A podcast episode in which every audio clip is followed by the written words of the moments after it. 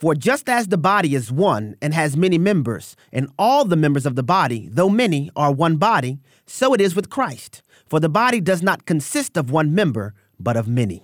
My name is Abraham Hamilton III, and this is the Hamilton Minute. Look briefly at one of your fingers. You've just witnessed one of the greatest displays of God's creative intent there is. No other person in all the world, even an identical twin, shares your fingerprint. God specifically designed each of us to be unique. That means we shouldn't try to carbon copy anyone else in the Christian faith.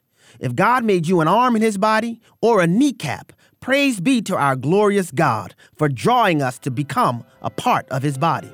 How freeing it is to realize that we were never meant to copy anyone but Jesus.